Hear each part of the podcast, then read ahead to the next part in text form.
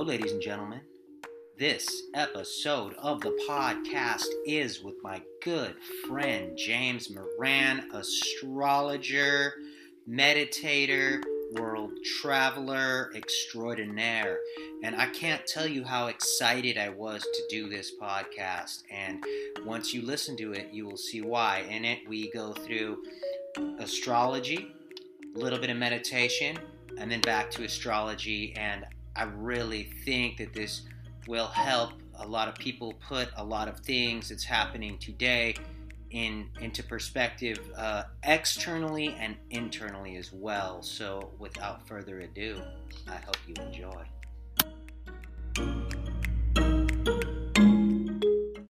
Hello, ladies and gentlemen, and welcome to another episode of Esoteric Gladiator. I am your host, Jeremy Lifsey, and today I am joined by a good friend who I rarely get to speak to, but uh, we are brothers in meditation, astrology, and others.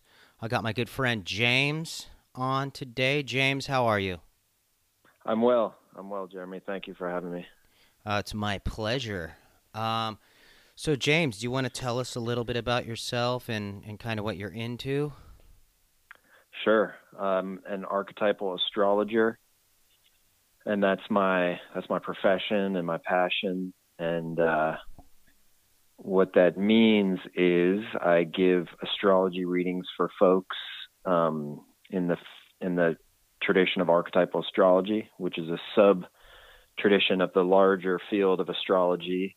Um, astrology has uh, quite a number of traditions and quite a breadth to it as as a field. So um, archetypal astrology is part of Western astrology. It's a practice of astrology that was actually born from the therapeutic, the investigations and studies of therapeutic use of psychedelics in the 1950s and 60s and into the 70s. The um, there was a researcher named Stan Grof who was looking for a tool which could help him um, understand what would come up from someone's subconscious when they were entering into these studies because they had um, you know if they had two people administered the same amount of of the same substance but they would have wildly different experiences or even the same person on three different dates with the same amount of the same substance without very a, a varied experience. So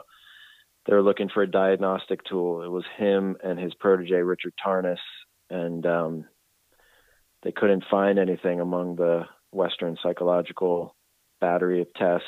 And and then somebody suggested they use astrology. They were hesitant, but they they tried it out, um, and they found the tool that they were looking for. And Richard Tarnas, the protege of Stan Grof, ended up being the person who then developed archetypal astrology. He's my teacher, um, and that's that's the field that I that I work in. Um, and I'm also someone who has pursued meditation, yoga, and kind of spirituality in general since I was young, um, yeah. adolescent, basically teenager. Uh, yeah, that's I mean that's some of me. So so me and you met at a meditation uh, center, the Vipassana Meditation Center. I, I don't know, was that like almost 10 years ago, I think. Yeah, geez, let me think. That was um that must have been it must have been almost exactly 10 years ago, I yeah. believe. Yeah. And and yeah. um uh, you know, I've I've been I've kept up with the practice off and on. I've I've I've now attended multiple vipassanas in multiple different uh, places. Um, I'm really interested in this archetypal astrology because, like, I know that each month represents uh, an archetype. Like January is Janus, and and then each day represents like an archetype. Like Thursday is Thor, and Saturday is is that Saturnalia or Kronos or something like that. Is am I correct?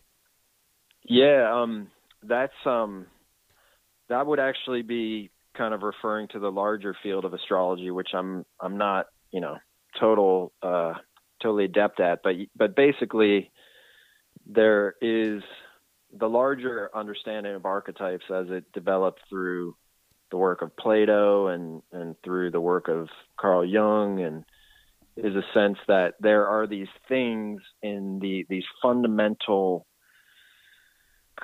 qual, uh, fundamental kind of symbolic themes, I guess you could say, in the in the collective unconscious of humanity and in the individual psyche of humanity of a human um, that show up again and again throughout culture. So, like for instance, Thor, you know, that's a that's Jupiter. the tradition of um, yeah. So Thor is the king of the gods, and that's that's in the Viking tradition. Just like there's a king of the gods named Jupiter, which was Zeus. I believe that's the Zeus. I think was the Greek name, if I'm not mistaken. Mhm. Jupiter, the Yeah. Latin name of the same god, more or less. Um, and so different different these different principles show up in different cultures and um you know the venus for instance the goddess that's associated with beauty the archetype of beauty which is symbolized in this goddess form and then in indian mythology there's lakshmi Mhm. which is very similar um sense of of value and wealth and and just very similar symbology there Right, so- And like Um, Asian should be like Kuan Yin or something like that. Yeah, although I don't I don't know specifically about that tradition, but basically, yeah, the idea is that that these these arise independently. It's not like all the cultures kind of were in cahoots with each other. Be like, okay, you create this god and I'll name it this god. It just rises independently Yeah. In the in the human experience.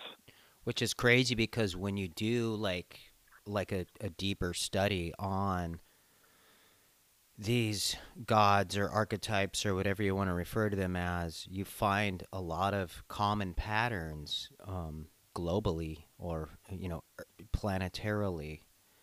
You know, uh, you know, from ancient Egypt to Rome to you know South Latin America, South America to Asia to you know e- even I believe Yeah, even in yeah, a, you know, well, e- Egypt is in Africa, so you know. It's, yeah, yeah, and and even in I think it's West Africa where there's I believe it's the Orishas.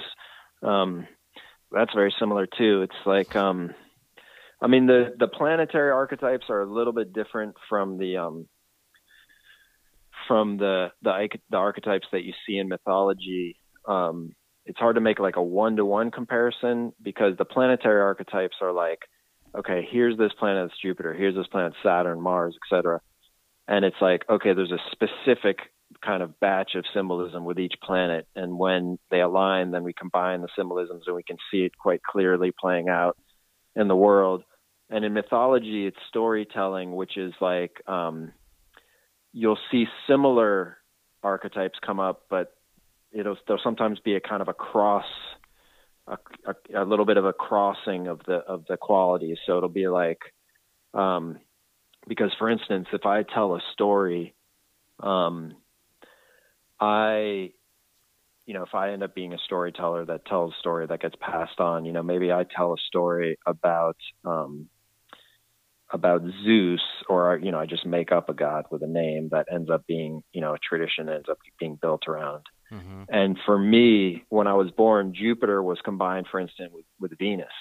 Okay. And so when I describe that god, it might be like a combination of the two archetype, the two planetary archetypes Yeah. that might come out in the story. Or it might be like, you know, I might tell a story of how this one god, which represented Jupiter, kind of king of the gods, marries this other god that is, um, you know, represents a kind of Venusian thing. Maybe they have a kid that represents both. I don't know. It's it's organic, basically, is is what I'm saying. Like the storytelling is um is an organic unfolding that can be a mishmash Yeah. of of what are the planetary archetypes.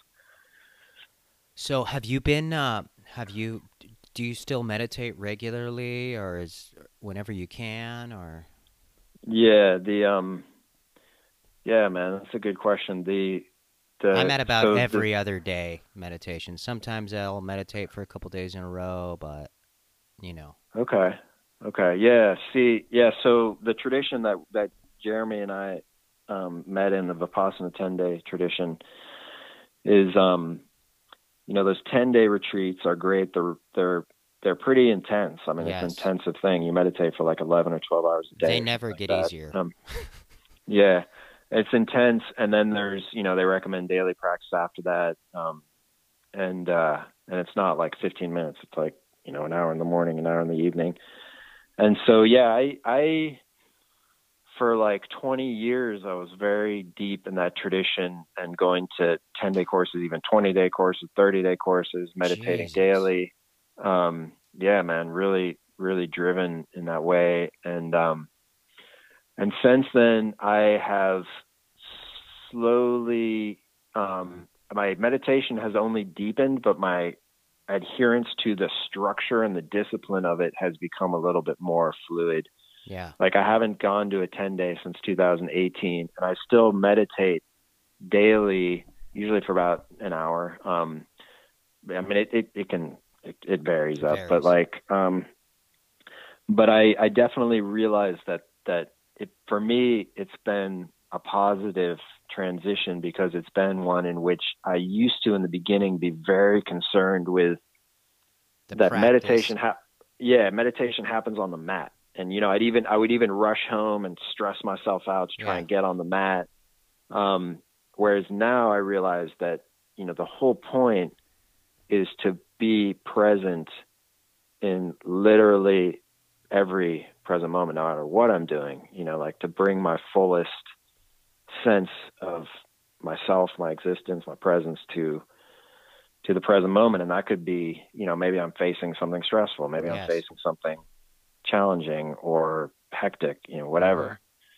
Um so that's that's really kind of what i've been feeling appreciative for around that recently Yeah, dude, I didn't know you had been doing it for so long and got so intense with it. Um, my, my my first experience with it was probably about nine months before I met you, and i think i remember that yeah and and I, I had literally like been suffering from PTSD and like having nervous breakdowns, which had never happened in my life, and and I and Whoa. and I'm fairly psychic and intuitive, so when I was having these nervous breakdowns, I was sure something was going to happen, and lo and behold, nothing would happen, and it literally fucked with me. I was like, "Oh my god, I'm I'm losing it. Like what's what's going wrong?"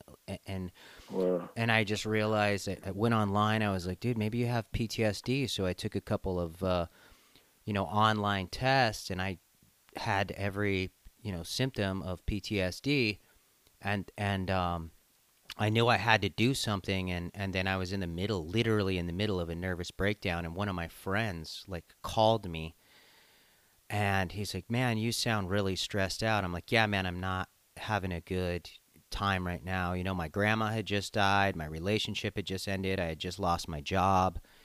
And he said, Well, that's why I'm calling you because I just left this meditation course and you were the first person I thought about. And he told me about it, and I was like, Give me the information. And I wound up there two weeks later. wow And on the fourth day, you know, I don't, I'm not a crier. And, and you know, Mhm. I hadn't cried in years, but on the fourth day, I like literally crumbled and cried for like 45 minutes straight like a child like i hadn't cried like that since i was a kid and i couldn't stop it. It just wouldn't i couldn't stop crying. Wow. And then um, when i left i had realized you know because I, I kept up with an hour a day. I would meditate in the morning when i woke up hour and 15 minutes you know and i always prayed after my meditations. Um, uh, and I realized two, three weeks, two months a- after, I still had this sense of joy in me, which I hadn't had in years. And I wasn't Wow. having these bad days anymore. I wasn't riddled with, like, I'm talking about 20 years of consistent nightmares, no good dreams. I wasn't having Damn. yeah, I wasn't ha- I didn't have the PTSD anymore. It it had it had left. Um, kind of now where I'm at with my practice is the last vipassana I did was a three day, and it was last February. And um, I've you know I kept up daily with an hour, two hours, and then I slowly just kind of transitioned out because I just found it like really hard for me to sit like in that structured way. So Mhm. basically i would say i sit for a half an hour to 45 minutes in vipassana meditation then i do about 10, 10 minutes of visual meditation and then i do Mhm. about five minutes of prayer afterwards and that's kind of where my practice is now and it's you know sometimes daily you know sometimes every other day it just kind of what where I'm at. You know what I mean? Yeah. Wow. Okay. Nice. Yeah. That's cheers to that. Like consistency and not just in terms of the week, but in terms of over time. Like, you know, you, so it must have been 2009 or something when you had your first course. Does that seem right? Yeah, about then. Yeah, I was third. I was uh. a couple months before my 35th birthday. Yeah, because I remember now what we we met actually at a three day course. Yes, I, I believe. Yeah, because I was going back for a little tune up, um, and I met you there, and I remember you were you were quite excited because you know you're like this new thing, meditation. This is amazing. I remember your energy. Yeah, it was like super excited. Um, and uh, yeah, I mean that type of experience like you had in your first course. I mean, I I will forever be a proponent of of vipassana meditation. I mean, that's Absolutely. just been one of the great gifts in my life. Um, and uh, and so, and it's it's powerful. I mean, the ability to be to sit and be in the present moment and not, um, you know, the mind has an ability to just get on a kind of like um like a reactionary pattern of of reaction. It's almost like you know how like if you go to there's this classic thing if you go to the doctor and they hit your knee with a little hammer and it makes your knee jerk. The mind also has knee jerk reactions where it gets into um you know reactionary patterns and when we sit in vipassana in that way it's like whatever that reactionary pattern is covering up you know the reactionary pattern is not know we're not playing into it. We're kind of just relaxing and releasing that tendency. And then whatever's there can come up and out and cheers to you man. That's pretty pretty sweet and kind of that's that's that's what i feel is some like really dope warrior energy. Like you know the ability for someone to face off with themselves and be and stand by themselves you know and allow things to come up is i feel you know there's a lot in the indian traditions and the buddhist traditions there's a lot of they use the word like noble a lot hmm noble truths and stuff i feel like that is a noble thing you know Yeah. to that that type of thing Just Which is- observe. yeah feels like that to me Yeah. Um, what's crazy was the last time you and me dropped in real deep was when I was on the Mhm. island of Kauai and we talked for like an hour, and you mm-hmm. gave me a birthday reading and it was for my um my i think it was the pluto return or something like that and i had been meditating at that point um for two hours a day religiously for months and uh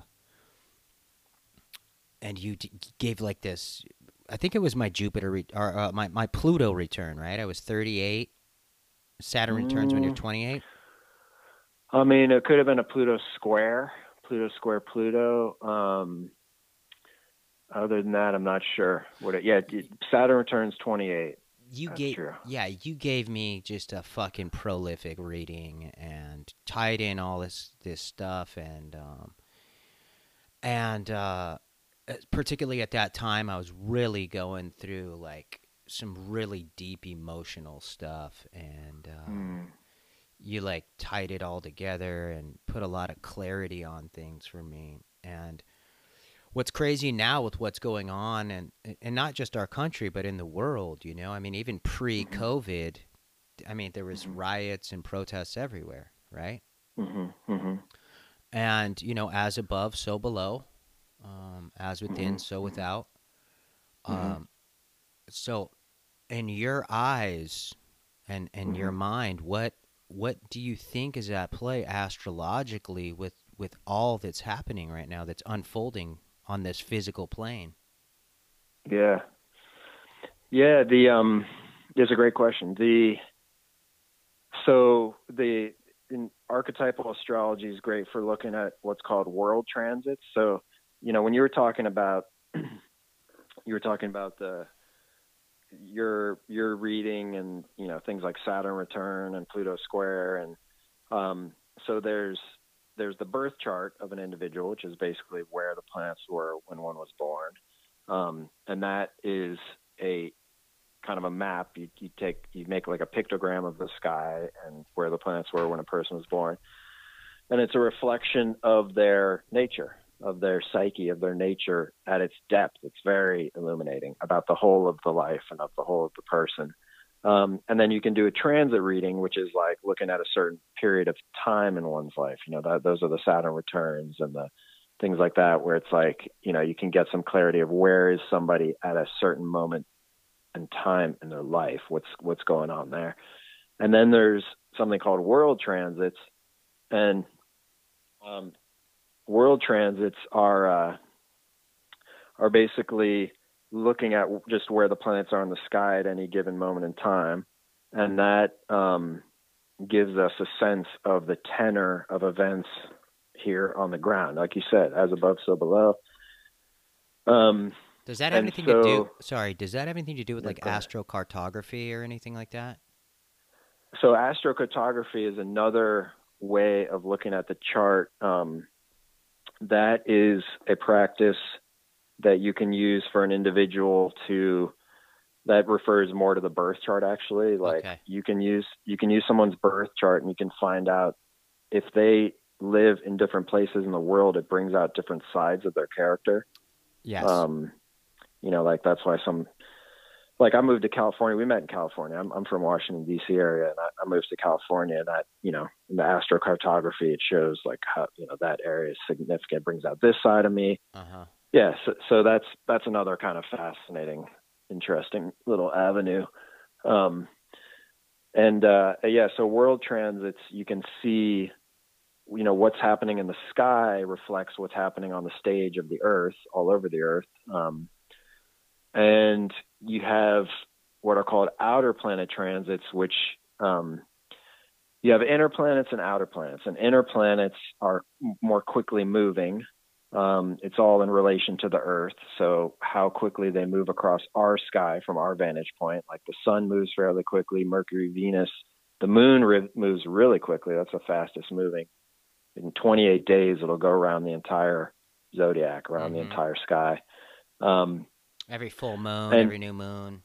Yeah, you know, you can yeah, exactly. Two weeks, you know, it'll be it'll conjoin with the sun, new moon, it'll be opposite the sun, full moon. Mm-hmm. And so so when you look at the inner planets and the outer planets, it'll describe their transits, their where they are in the sky, what they reflect about here on Earth reflects things happening on a daily scale or a weekly scale.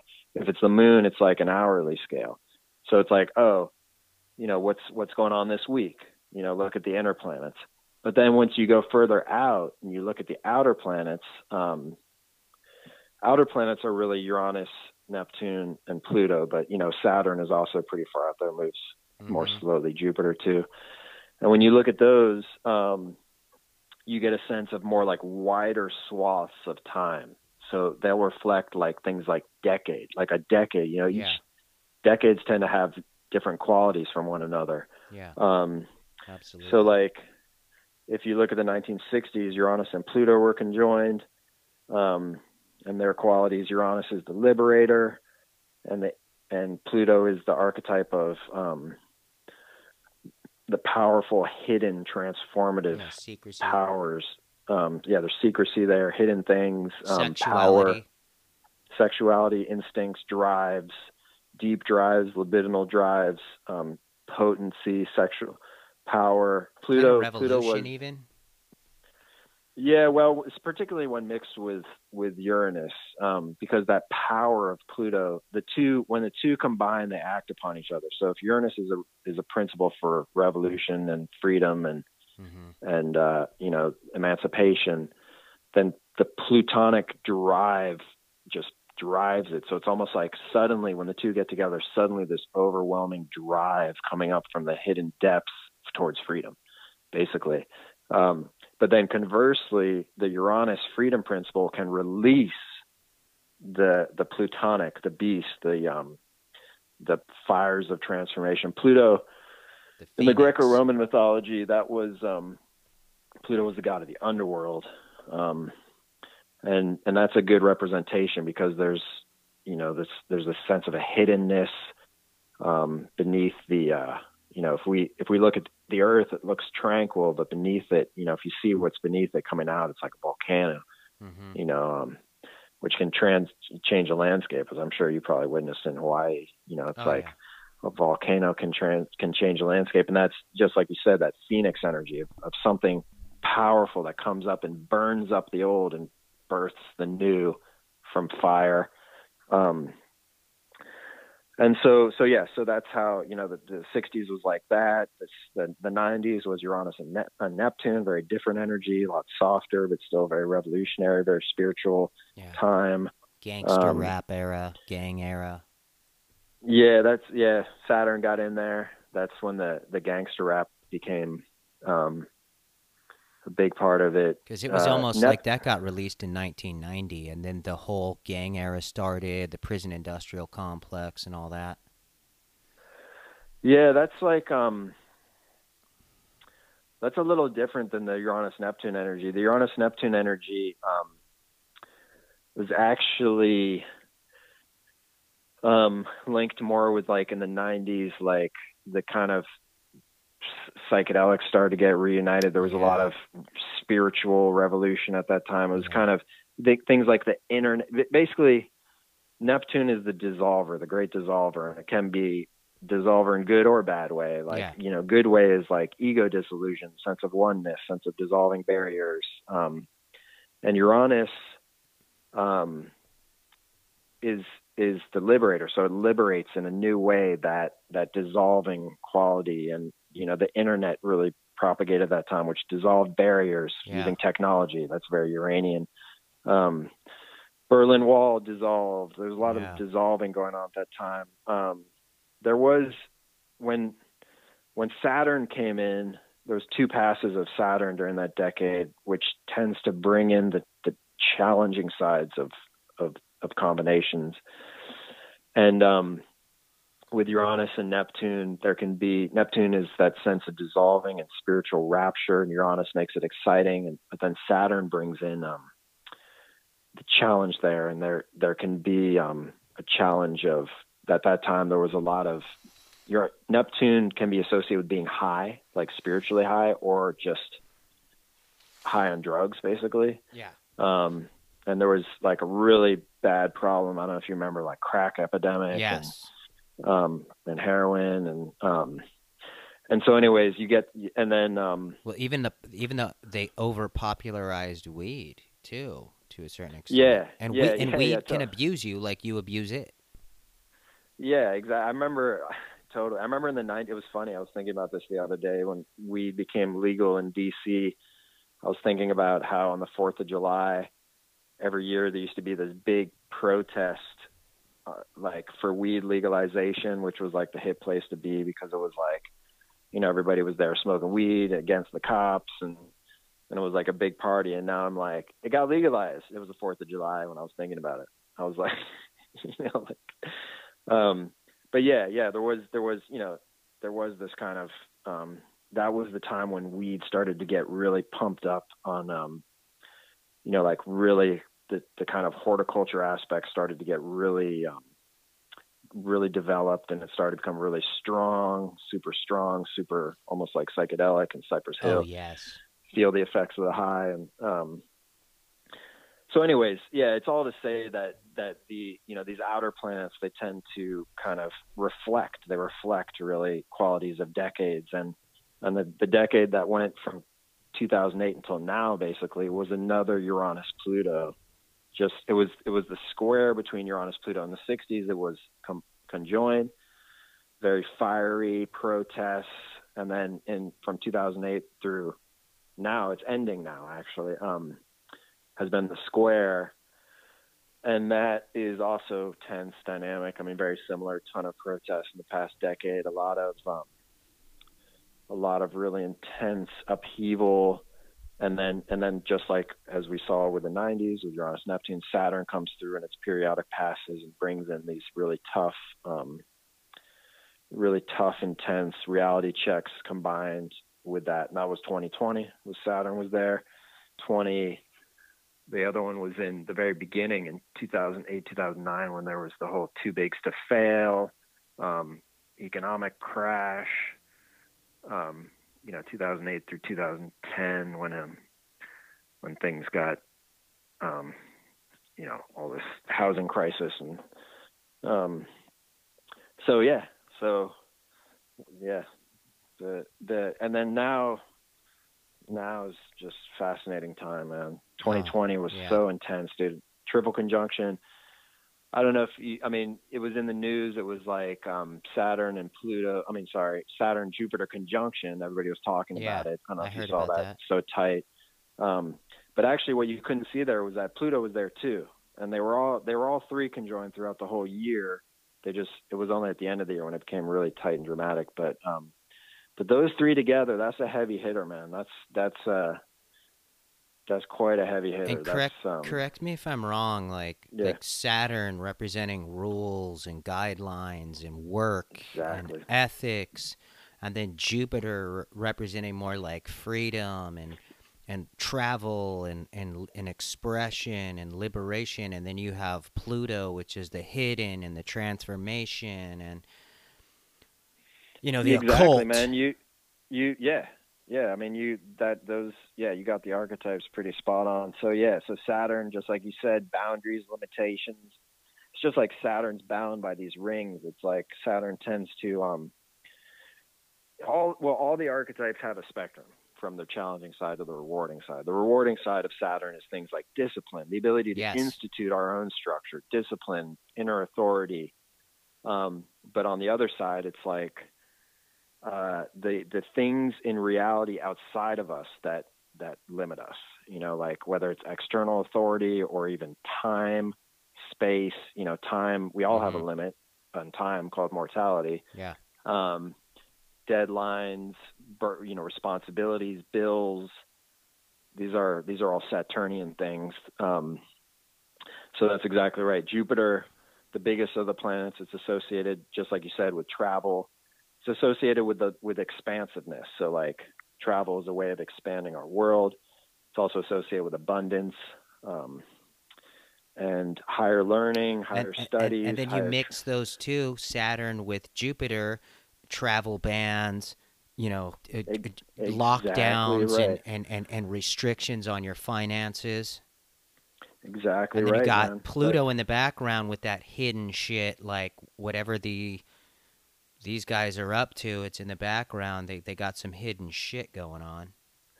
Yeah, so Pluto, um, Pluto is fascinating. It it it um whatever it tends to touch.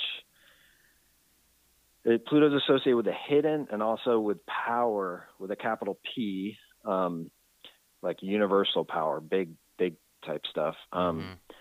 And so whatever it touches, it's suffused. It, it it in of itself doesn't necessarily have a quality of its own, but when it touches other things, it will bring out the hidden sides of that thing. It will bring out and it will empower and drive that thing with a real intensity, like really impressive intensity. So like um, you know, with Saturn, whenever it gets in touch with Saturn, the sense of limitations, the sense of um, you know, just like you said, limitations, restrictions become like in just empowered and driven, almost like an anaconda, you know, like constricting.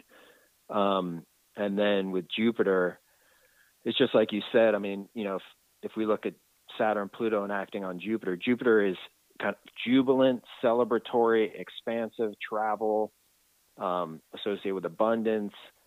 And then this Saturnian reality check limitation comes on, empowered by Pluto. So it's like a super duper constricting constraint um, upon, yes, travel, upon celebration, you know, like more of like a, it wasn't that much of a traveled celebratory Christmas. It was more like a, you know, the celebrations were more contained, they were more restrained.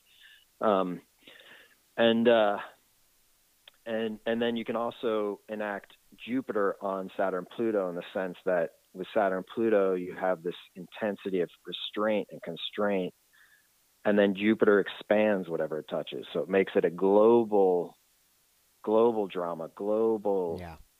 um proportions you know this big drama 2020 oh everybody's talking about it it's a big you know it's like it's the big thing and it's the world over. Um, and so that's you know that's at least some of the dynamics there. Well, um, on a numerological level, mm-hmm. Um, mm-hmm. which is kind of I've really gotten a lot deeper into numerology lately, um, and uh, last year there was this I think it's Gary the numbers guy or something. He had said uh, 2020 represents clear vision, mm-hmm. and so me I always try to expand upon things that I that I hear, and you know, I formulate my own creative process with it. So I thought, okay, well, if 2020 represents clear vision, which I know it does, perfect vision, I believe mm-hmm. that we will see something on a global level, right? And this was in 2019 mm-hmm. when I heard this, and then thought that I was like, well, we're going to probably see something on a global level in 2020 because we're collectively sharing that year, right? Mm-hmm. And then lo and behold, you know, five, six months later, COVID 19 happens. And I was like, oh, oh, awesome, the new PSYOP or whatever it is. Um, and then um, I started my podcast shortly after that. And, and mm-hmm. on my seventh episode, I was like, oh, I'm going to just do a brief introduction to astrology. So I spent the night before, like, giving myself a refresher and studying. And during that time, I had kind of like an epiphany and I realized, well, wait a second, 2020 is actually 22 because zeros don't really count in um, mm. numerology. And I was like, mm. 22 mm. is one of the three master numbers and it's the master builder number. The To me, the occultists, the elitists mm-hmm. are trying to rebuild uh, civilization off the master builder number. Mm-hmm. And then a few weeks ago, I was in meditation and and I had an epiphany. A lot of times I have epiphanies in meditation, and I realized, wait a second, this is a master builder decade because it's 22, then it's 22 1, 22 2, 22 3, which is you know mm-hmm. 2021. And mm-hmm. I was like, that's why I keep hearing about um, Agenda 2030 and and the Great Reset and and the global economic crisis and all this crap that um, that I hear about is like, oh, so these guys are trying to use numerology this decade as a master builder decade to literally, slowly or quickly implement their uh, plans to rebuild a, a, civilization in the age of Aquarius, which you know a lot of times there, there's you know there's a few ways we can look at that, whether it's humanitarianism or technology, and um, mm-hmm I, I feel like what's you know a lot of these people are transhumanists and um, they're technocrats and you know, uh, social media and, and, you know it's all these you know these media giants Elon Musk, Bill Gates, Mark Zuckerberg, Jack Dorsey. A lot of these very technological people uh, seem to have a lot of the power, and they kind of seem to be going in the same direction and pushing very, very similar agendas while working together behind the scenes. Hmm. Yeah. So, like, what, um, what do you? I mean, how does that um, kind of inform you in your path? Like, and, and what what would be your you know your maneuvering around that? I mean whenever the, you know things like that arise you know um, in me like you know gemini rising so i'm i'm i'm always bouncing all over the place. And and then i mm-hmm. have like that aries moon that intensity. Dude you're you're gemini rising. I'm gemini rising too yeah, so I'm I'm I'm going back and forth a lot, and um, what my and and then I think what my Mercury is, which is my mind, is is in Aquarius, which I'm always trying to. I'm very uh, very technical in my thought process. I'm, I'm, i have a very broad perspective on. I feel like I have a very broad perspective on a lot of things, um, and I, mm-hmm. I I try to keep my mind very open to possibilities and possible outcomes. But you know, back to like you asking me, well, what is what what could you do about it? Well, there's a few things that I think about. I'm like, well, Um, I can uh, just try and keep as, as positive a mental attitude as I can. Um, I can, you know, my son's in the eighth house, so of course I'm going to stare into the darkness and, and look into the Mm. occult and Mm. you know se- you know secrecy and, and it's very the eighth house is very strong in my chart for sure. Um, and yeah, like what I'm I'm I'm kind of like vaguely recalling your chart. It's been years since I've looked at it, but I do recall that there's some similarities because we're both Gemini rising, we both have Sun on the eighth. yeah. What um what else what else you got going on? So, uh, Venus and Jupiter, Mars in Gemini. Um, I think Pluto is in Scorpio. Uh, my uh, Yeah, and you're a Capricorn. I remember Saturn Capricorn in sun, so- Leo, which is why I have such a solid, independent work ethic. You know what I mean? Mhm. which because I always look at Leo as independent and like leaders of their field and uh what what I look at like at the end of the day with all this shit going on around me is well if I can do something about it great awesome then I don't need to worry if I can't do anything about it then I don't need to worry and meditation has been the one thing that's helped me like uh check myself in the present moment. It's like, well, let's just say they had some, you know, evil diabolical plan that the, the elites, which I know they do, they have for centuries. They've they've done global resets multiple times, the fall of Atlantis and all kinds of other things, Tartaria and all that stuff. Um, but like, what would you do, Jeremy, if the military was like kicking in doors up the street and your house was like, you know, three doors away? It's like, well, you're either going to go out like a warrior or you're going to go out in a meditation position. You know, either way, you can't go out like riddled with fear and terror and you know, there's all I can Mhm. do is is just you know have people like you on my podcast and express what I think is going on and my opinions about the occult or or what whatever you know martial arts or health or numerology or any of the uh, the topics that I have on this channel. There's beyond that, it's all about my internal world and how I can govern that. You know, as peacefully as possible, even in the most drastic of situations. Yeah, okay. Cheers to that. And, and what what what about you? Do you do you think uh, the next uh, even this year? What do you kind of see uh, in like a cosmic sense and an astrological sense? Do you see kind of because I have my own interpretations because I know 2021 is five in numerology and five represents motion, chaos, change, passion, innovation. Uh, but I, I would really like to hear your perspective on what you think may unfold. Yeah, sure. Um, yeah, and it's. I mean, I appreciate the numerolo- numerological perspective too. It sounds like you're pretty versed in it because I'm. I am not actually. Like I, I'm. I, I'm pretty much exclusively in the astro- astrological, the archetypal astrology That's a deep Even that's a deep field though, man. It's pr- probably yeah, constantly learning new things. Yeah, it's great. I mean, it's just I know I know my place, and I feel I really like it. Um, I uh, even tarot. I got mad mad respect for. I've seen some tarot practitioners out there that are Oh, yeah. something else. Um, but it's not. You know, I'm I'm I'm there. For me, I offer astrology, and I have clients, and then there's other fields like numerology and, and tarot where I'm hap- I'm fine being the client. You know, I'm I'm in in uh, in astrology. That's my you know that's where I'm the uh, that's where I'm, you know. Yeah, you're my- probably one of the best nature. astrologers, and I know a lot of astrologers. You're probably one of the the most accurate, uh, detailed astrologers. Well, thank you, man. Again, you. you got your sun that. in the eighth house, and then your rising is Gemini, and I feel like those are very powerful placements as far as like charts go.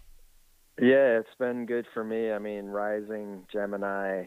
Um, I mean, I don't know. Some listeners might not know what that all means, but basically, that's um, you know, I do a lot of writing, a lot of speaking. That's very Yeah. good for that. It's very good for the communicatory and you you as well. You know, t- podcast talking, um, communicating, and Sun in the eighth, Sun sense of central identity in the eighth house is um, the house of the hidden, and it can go both ways there in the sense that the um, people that have Sun in the eighth tend to like to be associated in their identity with hidden things, like for instance the occult, for instance the the esoteric practices of astrology or, or different esoteric practices that that are basically investigating what's behind the scenes of reality. Yeah. That's a very eighth house thing. Yes. Um, there can also be a sense of the sun sheds light, and the eighth house is the house of the hidden. So people that have the sun in the eighth can be the people that shed light on hidden dynamics.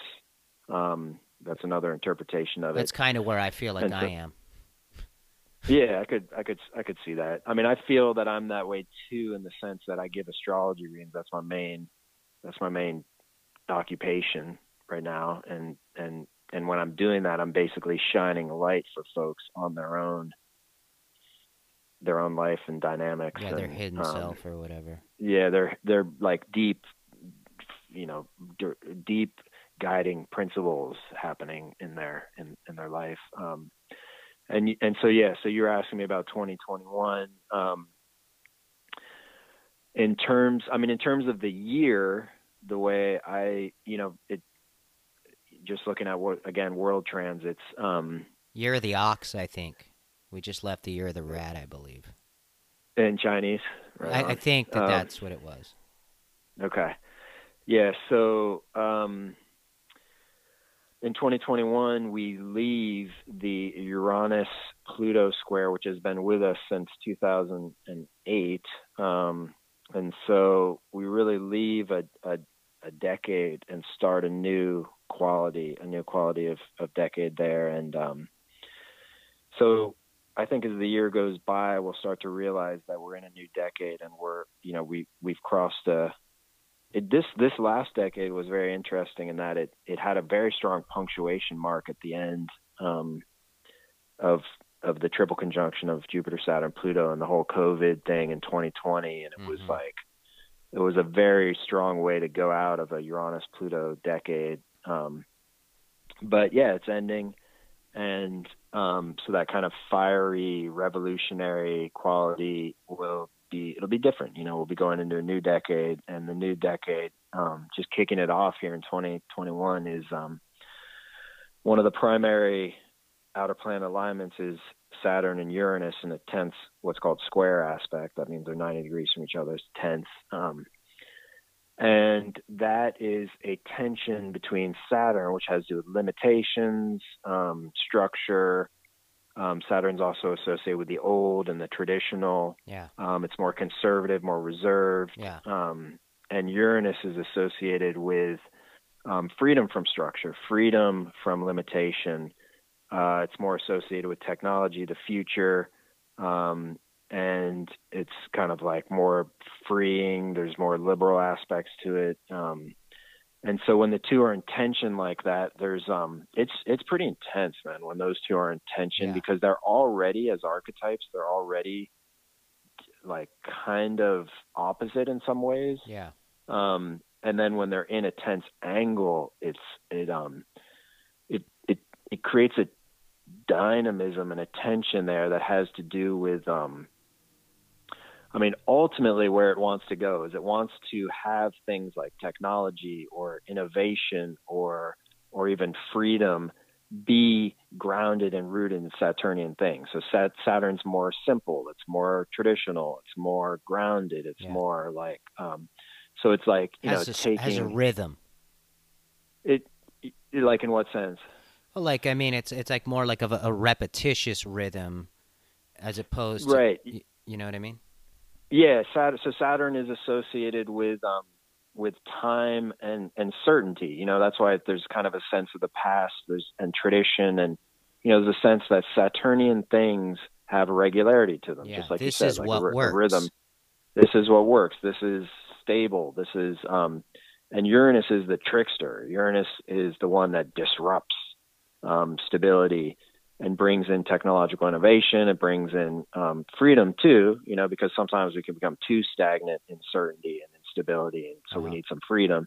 Yeah. Um, so ultimately, together, that's where we wanted to go. Is we wanted to come to new, grounded, you know, ways of being free and being, you know, being being free, but being grounded and being mature. You know, being technological and innovative, but being kind of responsible and and you know things like that.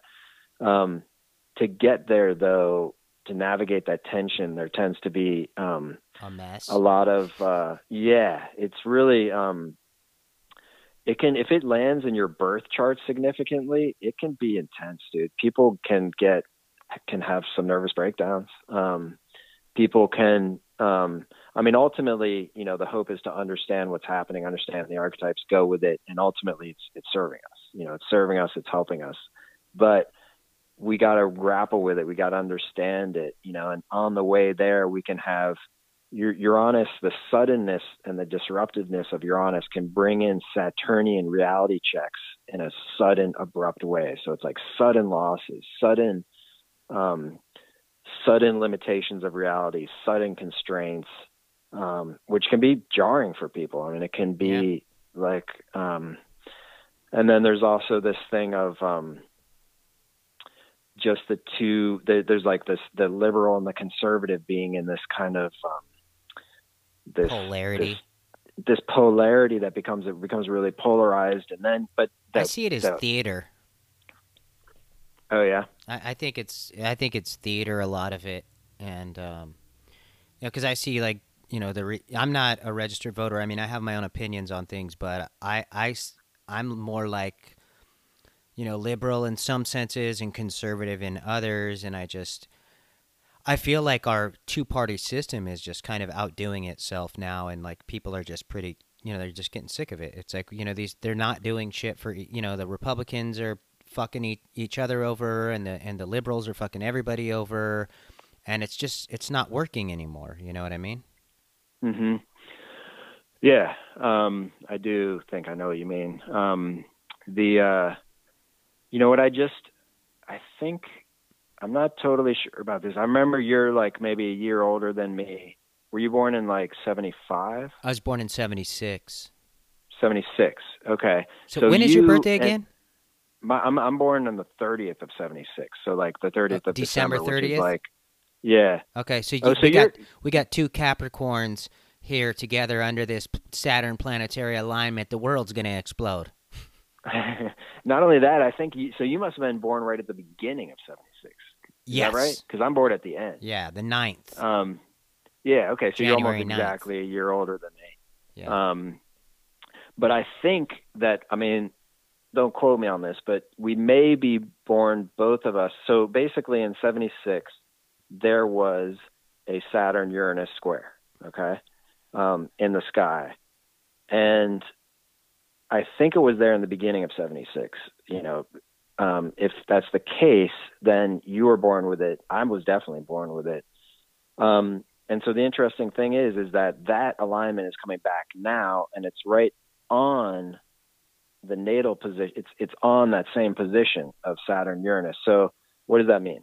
It basically means that when when someone is born during an outer planet alignment, it means they carry that energy with them throughout their whole life. yeah Um, and so the Saturn Uranus energy that we've been talking about, which is like, you know, technological innovation, but Saturn is grounded and, um, you know, basically this tension between freedom and, and, and, and structure, um, is something that somebody born during that time is going to carry with them their whole life. I mean, that's one of the themes of their life is figuring that out, navigating that, you know, reconciling those energies. dude i feel that Um, so heavy like it uh, oh I yeah. am literally trapped between freedom and and discipline.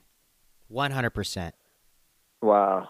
Wow. Yeah, man. That's like I mean I mean that's a good encapsulation of it. Is like freedom, also commitment, commitment, freedom, limitation, freedom. Um so so yeah, so like what are some ways that you feel that? Well, I don't. I don't really want to focus too much on me, but like like my job, I'm a Yeah. tattoo artist, Mhm. but, but also I'm training martial arts regularly. Uh, you know, I'm I'm I'm trying to meditate regularly. I'm trying to have a, a healthy diet. I'm trying not to Yeah. indulge in, in bullshit too often. Um, but then like you know I have a very like specific rhythm where I got to study regularly. Um, it, I, I like try to balance mind, body, spirit regularly, but then you Yeah. deal. But eh, you know, so I have this structure in my life, my structure. Yeah. But when you Yeah. have the imposition of the external, like the government or whatever, that's when I'm like, oh fuck no, you're not gonna tell me what I can say or what I can do or destroy my job or you know any of this. But I don't give a shit if it's a pandemic that's killing less than one percent of people. If it was killing twenty percent of people, I still wouldn't give a fuck. Like you know, we got to live. We can't destroy everything because you tyrants stand to make a buck or get more power to reign over humanity. And so I, I don't know. Yeah, I can I can feel I can feel the note of that in there in the sense that like um that there is there there's that push and pull between Uranus and Saturn. You know, Uranus is freedom, Saturn is constraint, and then there's the the sense like even in your job like that that you know you've chosen a job that is like a free agent kind of Yeah. job it's uranian because you get to determine your own schedule and whatnot but you also have to institute your own saturn because you're not going to get paid if you don't you know like basically determine your own schedule and go Yes. to work on time and you know it's up to you so it's like a it's like a uranian free form of saturn you know like But you have even- the freedom to institute your own Even structure. this year, after they locked us down, I Mhm. decided, oh, I'm doing appointments only. So Mm-hmm. I, I don't even really have regular business hours anymore. I've I've I've wanted the freedom to do my job when I want to do my job, so I can go home and I can work out or train martial arts or get involved in any other projects that I may be in, podcasting, cooking, whatever it is, right? So even Yeah, that yeah. I've been more like, well, no, I want more freedom in my job, right? Yeah, so that's I mean that's fascinating. There's like there's um you know there's in it retrospectively looking at your life we can see like um you know even even the way that you approach um you know approach the esoteric is like you know the esoteric your Uranus is associated with technology with technology and innovation but it doesn't have to necessarily be um, like computers. It can also it's like the spirit of discovery. So Mhm. like back in the day, technology was astrology. Technology was you know numerology. Yeah, technology, numerology. yeah. Yes. And so and so there's there's a there's yeah there's a way that tech that that when you take Uranus with Saturn, there's a kind of like a traditional note to technology. Like it Yes. harkens back to old school ways and old school traditions. So there's even that quality, and obviously in myself, I got it too. And I'm, you know, I'm all about the the the enlightening, innovative Yes. qualities of astrology, which is an age old, time old um, tradition. At the same time, though, Uranus and Saturn can be that sudden disrupted Uranian energy of the Saturn, um, the Saturn restraint, constraint, limitation, and so I can, I, I feel perhaps, I mean, you can tell me this is an accurate reflection, but it seems like there's a sense of like that that could get sprung on you anytime. The sense of, um, you know, I, I remember you mentioned in the meditation course, like dealing with PTSD and and um, and and the sense that you know, like things like limitations, that Saturnian kind of weight, burden, structure, limitation, negation. When Uranus is there, it's like it could be sprung. It's like a little a, a mousetrap or something. You don't know when it's going to happen, Uh huh. which is which which can be jarring. You know, it can be a sense of it can it can kind of lead us to want to integrate the, the the the freedom principle of Uranus in our own structure because there's a sense that you know sometimes external structure can be um, too unpredictable, too you know kind of um, like like you know self-serving or damaging or something. Yeah, self-serving as well. So what does that? I mean, what I said does that does that feel right? Oh, absolutely, bro. You're always spot Yeah. on. I, I'm I'm Okay. wondering though, as far Uh-huh. as as this year goes, and believe me, I love I love talking. Like when you're like, you want to tell me about myself. I love it, bro, because you're so spot on. I, I'm Yeah. really concerned. Uh, just and I know you gotta you gotta get off the phone soon. This Yeah. year, positives and negatives, kind of what you uh, intuitively feel and and astrologically see. Yeah, so um so the Saturn Uranus um is it always wants a new manifestation. So it's never going to just we we don't really know. It's always going to shake things up. There's always going to be some structure that we're used to that could be in our personal lives or in our public just, you know, societal structures that are going to get shaken up that are going to I mean it's just happening today as we're talking today. Absolutely. You know, the the um, the age the literal structures of of the Capitol um you know it's an actual building structure and it's age old and it's very Saturnian, you know, old stone getting kind of infiltrated by, you know, rebellious people and um and so there's that kind of shake up energy um as as this Saturn Uranus is actually getting pretty tight in the sky. Um the angle.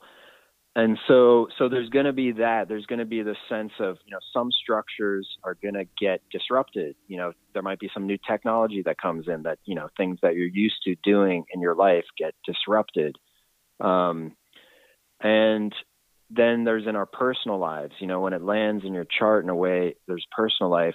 It means like some something that we got used to about our own ego structures, our own schedule, our own just way that we set up our life gets shaken up by Uranus.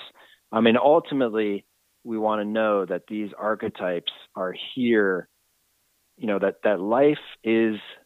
Um, there's some, you know, if we life is us, we are life. Yeah. You know, like these these archetypes are principles inside ourselves, and sometimes our life will bring about something that we're ready for, even if we're not ready to be ready for it, or even if Yeah. we think we're not ready to be ready for it. We get what we Um, need rather than what we want. Exactly. And so um so so there's that, you know, there's that that quality there. There's also um there's also uh the um the Saturn acting on Uranus, which is like um oddly technological ways that we were used to doing things get get stopped by Saturn. So like um you know things you know things that we're used to Social doing. media. yeah gets gets restricted gets restrained. It might even be just freedoms that we've that we've had get Yeah. restrained.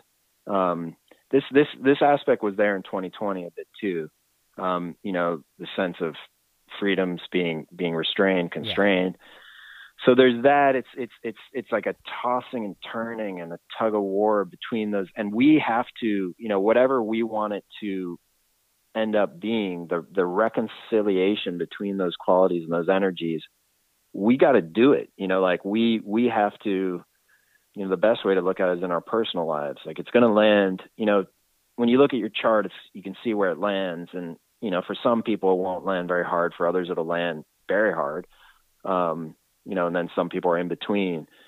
But ultimately we want to know that it's it's it's leading us towards something. And and it's it's um you know if we can kind of understand what is going on here we can kind of go in line with it in a way that serves our us like a way that serves our authentic unfolding. You know like we are here in this life to unfold our authentic being in this world Yeah. and and the archetypes which are really principles inside our own psyches even though they're reflected in the outer space they're Mhm. they're they're they're reflections of our inner space The inner zodiac. they're there for us they're the inner zodiac and Yeah. and um and for me that's i mean that's one of the best lessons of that i, I feel extends beyond this year and and i mean that's i mean honestly that's some you know like if i'm going to talk on a larger scale this decade or even this century i mean my life's work is probably going to always to some extent involve going out into the world and pointing out like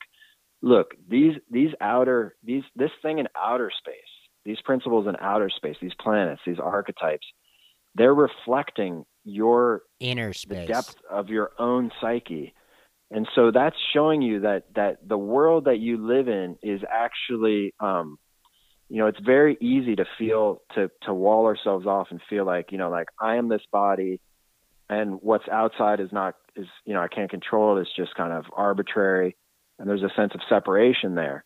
But my message is basically like if the outer if the planets out in outer space reflect, you know, aspects of our inner space, then there's a continuum here between what we experience inside ourselves and what we experience outside of ourselves. There isn't this sense of um, of of that we you know we're separate from the world and we're kind of vulnerable it's more like the world is an unfolding of a story of you know i use the word spiritual probably Yes. because i haven't found a better word yet but it's basically like a spiritual unfolding of your life and that is it's it's significant. It's it's it's worthy you know? It's it's something that's worth looking at. Your inner space your outer space your unfolding of your life is something grand something divine.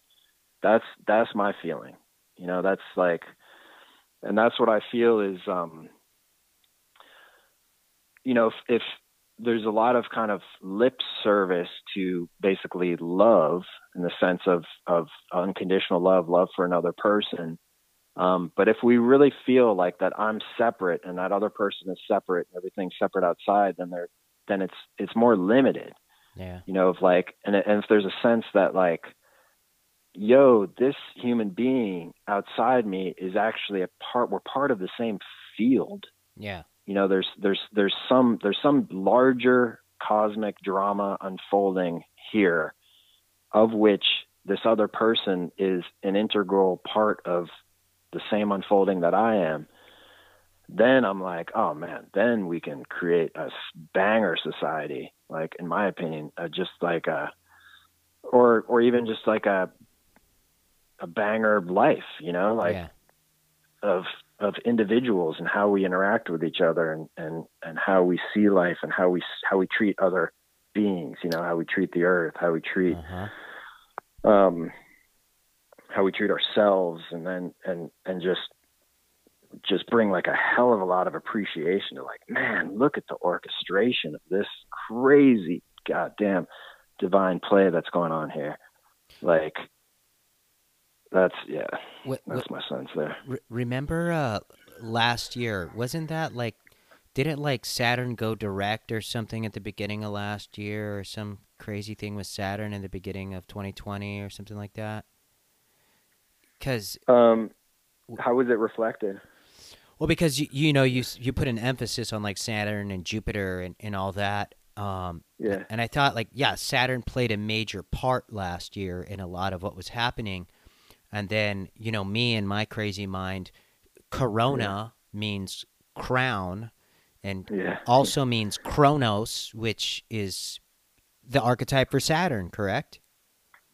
Yeah. I mean, I don't think that's so crazy. There's also an asso- Corona does mean crown, and Jupiter is associated with um, royalty. I Uh-huh. mean, Jupiter was the king of the gods, Zeus. and and yes, and Kronos is also the name for Saturn. You know, Yes. Kronos means time.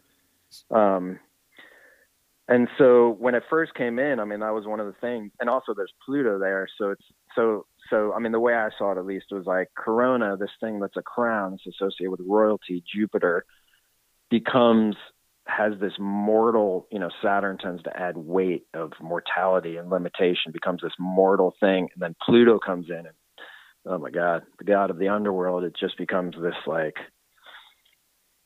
this thing of um you know this this mortal threat and and and really what it brought up was um in the consciousness of humanity was um fear you know fear of Yes. um you know we all have fear inside and it you know we can when when we kind of pave over life and society with niceties we can kind of put it to sleep Yeah. but it doesn't go away. And then, just like I was saying, that there's this these archetypes I feel are really here for our unfolding and growth.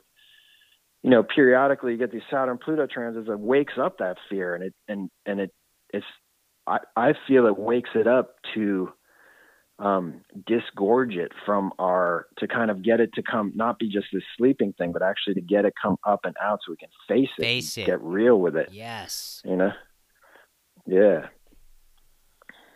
Yeah, man, it's it's it's crazy. Like so many of the things that like it's just my life has become so entrenched in the spiritual in in the esoteric in in the i don't want to say the occult because uh you know i i don't i'm not like into all that really dark stuff i'm into understanding it i'm on you know knowing Mhm. the symbology and things like that but Mhm. i'm not really into utilizing it for for selfishness and and and you know to to get what i want Sure. from other people or anything like that like I'm more trying to understand it so I can say, hey, look, guys, this is what this diabolical empire has been using against us for thousands of years to keep us in line. And we need to start understanding their patterns, their holidays, their numerology, what they are, are basing you know all their trickery off of to confuse us to get us fighting amongst each other to take our power to you know do their dark canaanite rituals and um you know while at the same time they feed us crumbs or expect us to eat dirt even and um yeah so like esoteric gladiator was just based off of you know that that whole that whole thing was like you know i spent all that time in jail and the institution i was in the last time was called gladiator school because we fought and we rioted all the time there and then you know in Dude, that, where where was that? that was in the youth authority in california Okay. yeah. Uh, so I went in to do six months, and then I did. You know, it was the gang era. '93 is when I got locked up, and Mhm. uh, so six months eventually kind of turned into almost six years because, Dude, you must have been a minor. well, I was 17, and then I got out when I was 23. So I was only supposed to be in there for six months, but I fought a lot, and and um, and so like the Damn, Jeremy, I didn't even know this side of you, man. A lot of people don't and it was funny because when i when i when i had this going away party to move to hawaii like nine eight nine years ago one of my buddies that i was locked up with came to the party and he had said he's like oh you guys always you guys know this really happy silly kind side of jeremy but i've seen him do some really crazy shit and and fight his way out of some really intense situations like you guys Wow. would never know this side of him again I have a lot of Scorpio in my chart, you know, so there is a hidden side of me as talkative as as I am. But Mhm. yeah, man, you know, I so the esoteric gladiator was more like I found this spirituality in this school of you know, I was fasting, I was praying, I was doing yoga, I was meditating while I was in jail towards the end of my stay and and that was why the the you know name esoteric gladiator was put there and still now training martial arts sparring you know boxing kickboxing and and trying to keep that that warrior spirit somewhat alive but also not too crazy you know what i mean Mhm. Mhm. Mhm. Wow. Yeah, man. Cheers. yeah james do you, do you want to Yeah. give your information out to the listeners i mean i don't have like the hugest audience yet it has been growing i do have a lot of people that have listened to the show i have uh, i'm going on 5000 listens now um, this will be my 58th episode i believe um, but uh, yeah man Great, man. Yeah, And- cheers to that. guys episodes. james is a phenomenal astrologer like he, it's it's really you and me don't connect all the time but when we do it's at the right time and we probably need to connect more now but Well, dude, I'm gonna be happy to share your your podcast too. So, Yeah. Um, but yeah, so I'm at jamesmoran.org. So my last name is Moran, M O R A N, James Moran dot org. Um, you can go on there and book a session with me. You can find me Instagram at astrology james, um, Facebook James Moran astrologer, and that's that's where I'm at. And I got I got ebooks. Um, and some webinars and some fun stuff for free if you sign up to my newsletter or to my email list rather. And uh, yeah, come come let's talk. Let's let's let's chat it up and have some fun and explore the archetypes. Ha- have you been pretty busy with the astrology It's it has been busy recently, thankfully. It has been a very glorious time, and I'm feeling really grateful for it. Well, l- let me tell you, you're 44 this year, right? That's right. In numerology, well, that's a double digit, which means it's it's always going to be v- uh, more powerful because it's you know two fours in a row. That's an eight, and eight is a financial vibration. So, I predict. yeah, you thank will, you for that, man. I predict you will have a very fortuitous year based off because last year for me was 44 and nobody was supposed to be making money and I killed it last year. Believe it or not. awesome. Well, yo, man, I'm uh, I'm feeling pumped. I'm feeling psyched for for what's to come. I've you know I've put a lot of work into this, and it's it's it's finally beginning to take off. So I'm, I'm going to take that that you said. I appreciate that a lot. You're welcome, dude. I can't thank you enough for coming on, and hopefully we can get you on again, man. You know, just get Well, your thanks. perspective on things, and and uh, you know, we, there's so many topics we can go down. It doesn't have to be astrology, but I look to you Mhm. for that because I know you're like one of the masters at it. So. Well, I appreciate it, man. I really thank you for reaching out and inviting me. You're very welcome, man. Thanks again. Um, and uh, um, we'll be in touch. All right, brother. All right. You have a good awesome, one. man. Yes, you too. Have a great year, and we'll talk soon. Yes. Thanks again, ladies and gentlemen, for for listening. Um, I was really, really excited to get my buddy James on. Uh, as I said, you know, he's just we just convene at these the right times. It's not very often, but when it happens, it's for a purpose. And if you guys, if I could encourage anybody that's interested in astrology or their chart, you know, having knowing a little bit more about themselves, he is definitely one of the people I would recommend going to. Uh, I, I have a few astrologers that I know that I think are really, really good.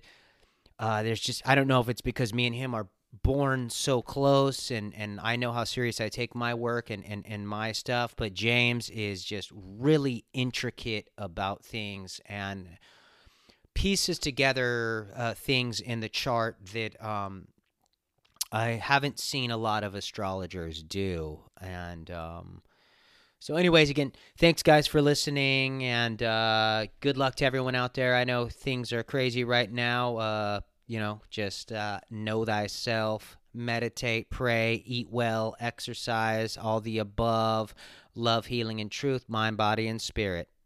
Aloha.